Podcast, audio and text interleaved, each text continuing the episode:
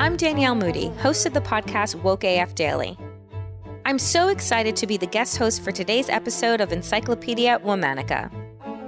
As a black queer woman that cut her teeth in politics during the fight for marriage equality, I have always recognized the power of our amazing foremothers and the deep gratitude I have for the paths they have blazed that now I travel. Today's queer icon is one of the most influential activists of the 20th century and one of my icons. She was part of the team that penned the Combahee River Collective Statement and laid the framework for black queer feminism to flourish in an era of activism. Let's talk about Barbara Smith.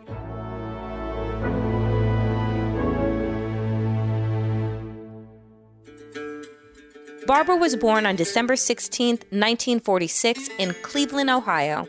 She and her fraternal twin, Beverly, were born prematurely and suffered from ill health as children. When the twins were just nine years old, their mother died. From then on, Barbara and Beverly were raised by their maternal grandmother. Education was an important topic in Barbara's family. Her mother had been the first member of the family to graduate from college, and her grandmother continued to encourage the twins' interest in school. Barbara also developed an interest in activism early on.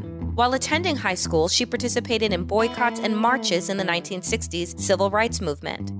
Barbara received her bachelor's from Mount Holyoke in 1969 and her master's in literature from the University of Pittsburgh just two years later.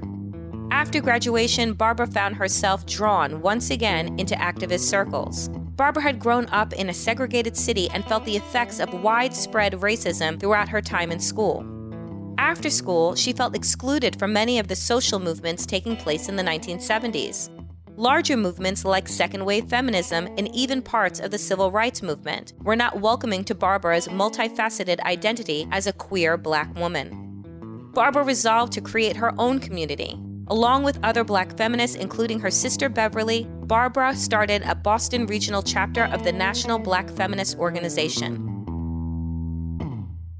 By 1975, the Boston chapter became independent due to the lack of support from the national organization the chapter renamed itself the Combahee River Collective.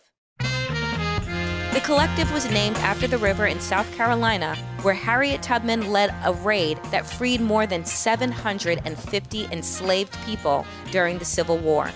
In 1977, the group published its famous Combahee River Collective Statement. The statement called attention to the exclusion Barbara experienced in social movements. Specifically, Barbara called out the racism present in the feminist movement and the sexism present in the civil rights movement. The statement also included one of the earliest, if not the earliest, use of the phrase identity politics. The Combahee River Collective worked towards various goals, including desegregating Boston schools, raising awareness for violence against women, and bringing black lesbian feminism into conversations on social justice.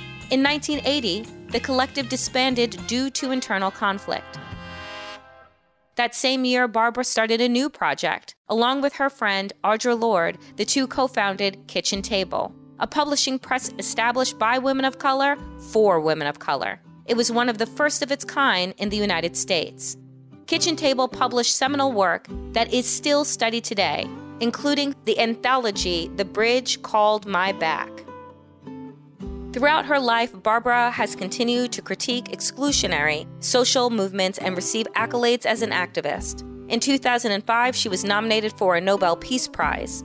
Barbara is currently 74. As she does not have access to a traditional retirement fund, a caring circle is dedicated to supporting Barbara's continued work as an activist.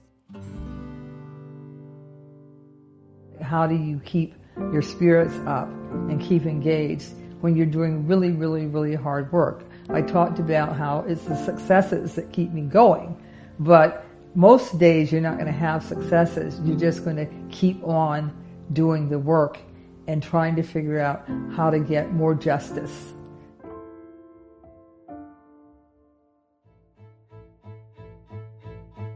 All month, Encyclopedia Womannica is celebrating Pride. To get Womannica in your inbox, check out the Womannica Weekly Newsletter. Follow Encyclopedia Womannica on Facebook and Instagram at Encyclopedia Womannica. Special thanks to Encyclopedia Womannica for having me on today's episode. You can find my own daily podcast at patreon.com slash wokeaf and follow me on Twitter and Instagram at DeeTwoCents. Happy Pride, everyone.